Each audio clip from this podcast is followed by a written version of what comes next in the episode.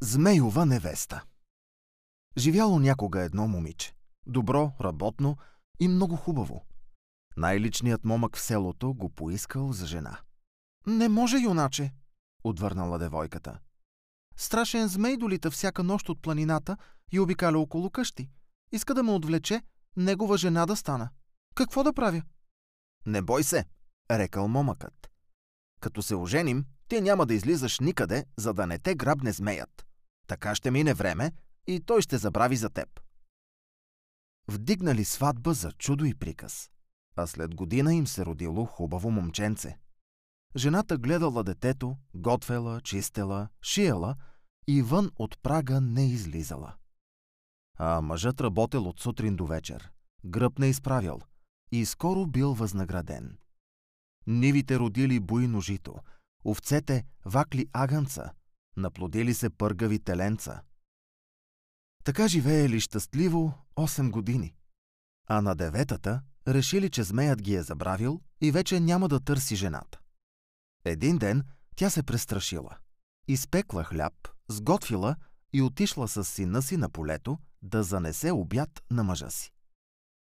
Попладне седнали да ядат под сенките на една круша. Изведнъж тъмен облак покрил цялото небе.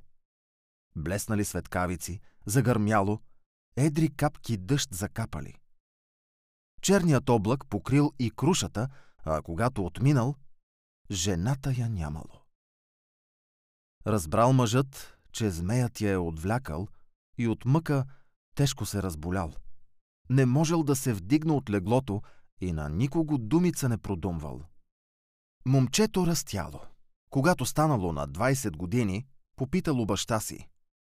Тате, защо не ми кажеш какво е станало с мама? Помня, че имах майка, помня и някакъв облак, но ти никога не говориш за това. Докато момчето било още малко, бащата се страхувал за него, ала сега му разказал всичко за змея. Отивам да търся майка си, рекал момъкът. Болният баща го благословил и рано сутринта на другия ден синът тръгнал. Вървял, вървял и стигнал до голямо, равно като тепсия поле. Там пасели много овце. Чии са тези овце? попитал момъкът овчарите. На змея, отвърнали те. Тогава оставам при вас. Ще ви помагам, казал момъкът. Скоро забелязал, че при стадата всяка сутрин идва една жена с големи ведра.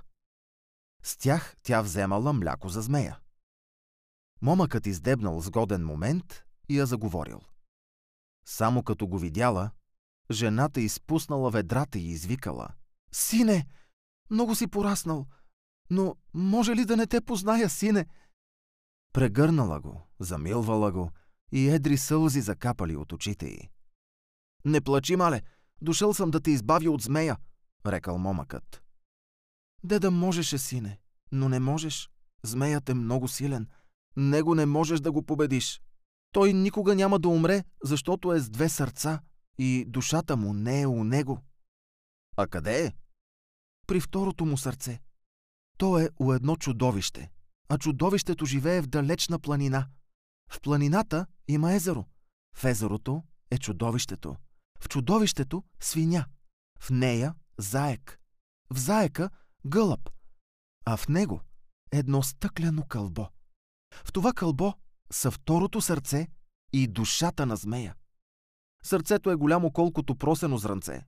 За да умре змеят, трябва да се извади стъкленото кълбо и да се щупи. Тогава душата му ще изсъхне. А къде е планината, мале? попитал синът. Чувала съм, че е много далеч, зад седем реки, седем гори и седем планини, където залязва слънцето. Пътят минава над дълбоки пропасти и по стръмни чукари. При чудовището можеш да отидеш само на собствените си нозе. Не се плаши, мале, рекал момъкът. Чакай ме. Аз ще намеря стъкленото кълбо. И той тръгнал отново на път. Минал през седем реки, седем гори и седем планини, скъсал седем чифта обувки. На седмата сутрин съгледал в далечината голям град с много кули и много дворци. Изневиделица изкочили въоръжени до зъби стражи. Обградили момъка и му казали, че им е заповядано да го отведат при царя. Царската дъщеря същия ден навършвала 18 години. Орисниците й били нарекли да се омъжи за първия пътник, който наближи града този ден.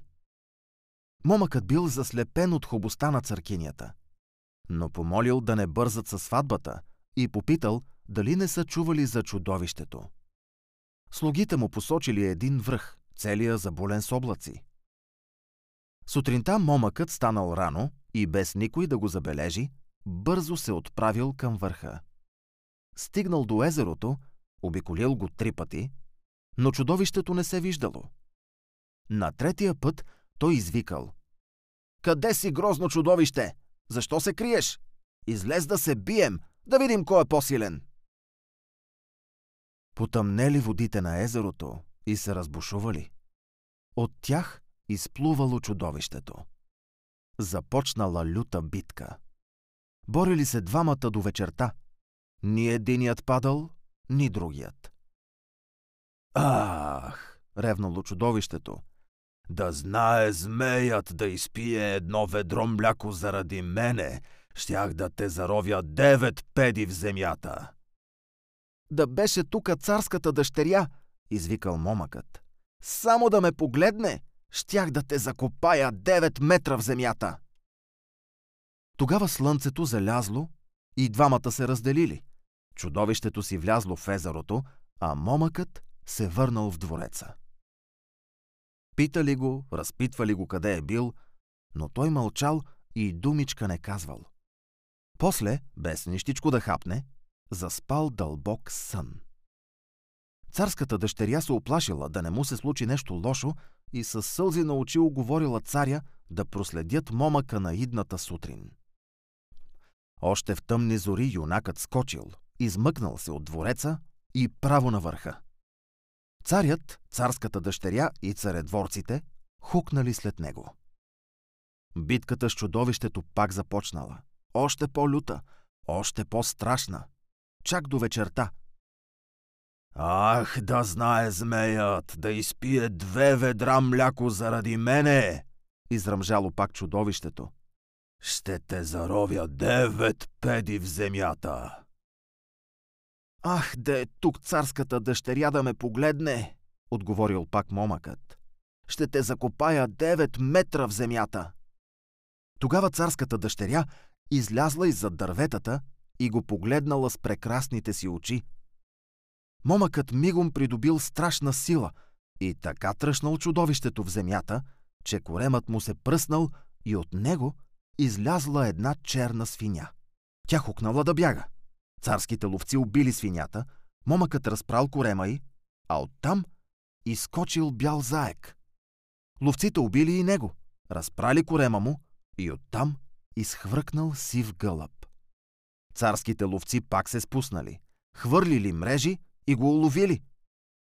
В коремчето на гълъба намерили стъкленото кълбо. В него били сърцето и душата на змея. Взел момъкът кълбото и всички се върнали в двореца. На следващия ден царската дъщеря пак изпратила юнака на път, за да си разчисти той сметките с змея. Момъкът стигнал до палата на змея. Наоколо царяла мъртва тишина. Нито едно листенце по дърветата не трепвало. В последната стая на палата змеят лежал болен и не можел да помръдне. Момъкът извадил стъкленото кълбо. Моля ти се, моля ти се, заскимтял змеят. Дай ми само да се допра до него. Ала момъкът ударил силно кълбото в мраморния пот. То се пръснало. Душата на змея изсъхнала и той издъхнал. Дворец с богатствата, змеевите стада, гори и полета, момъкът оставил на майка си и баща си. А той се върнал при царската дъщеря и двамата живели честито до дълбоки старини.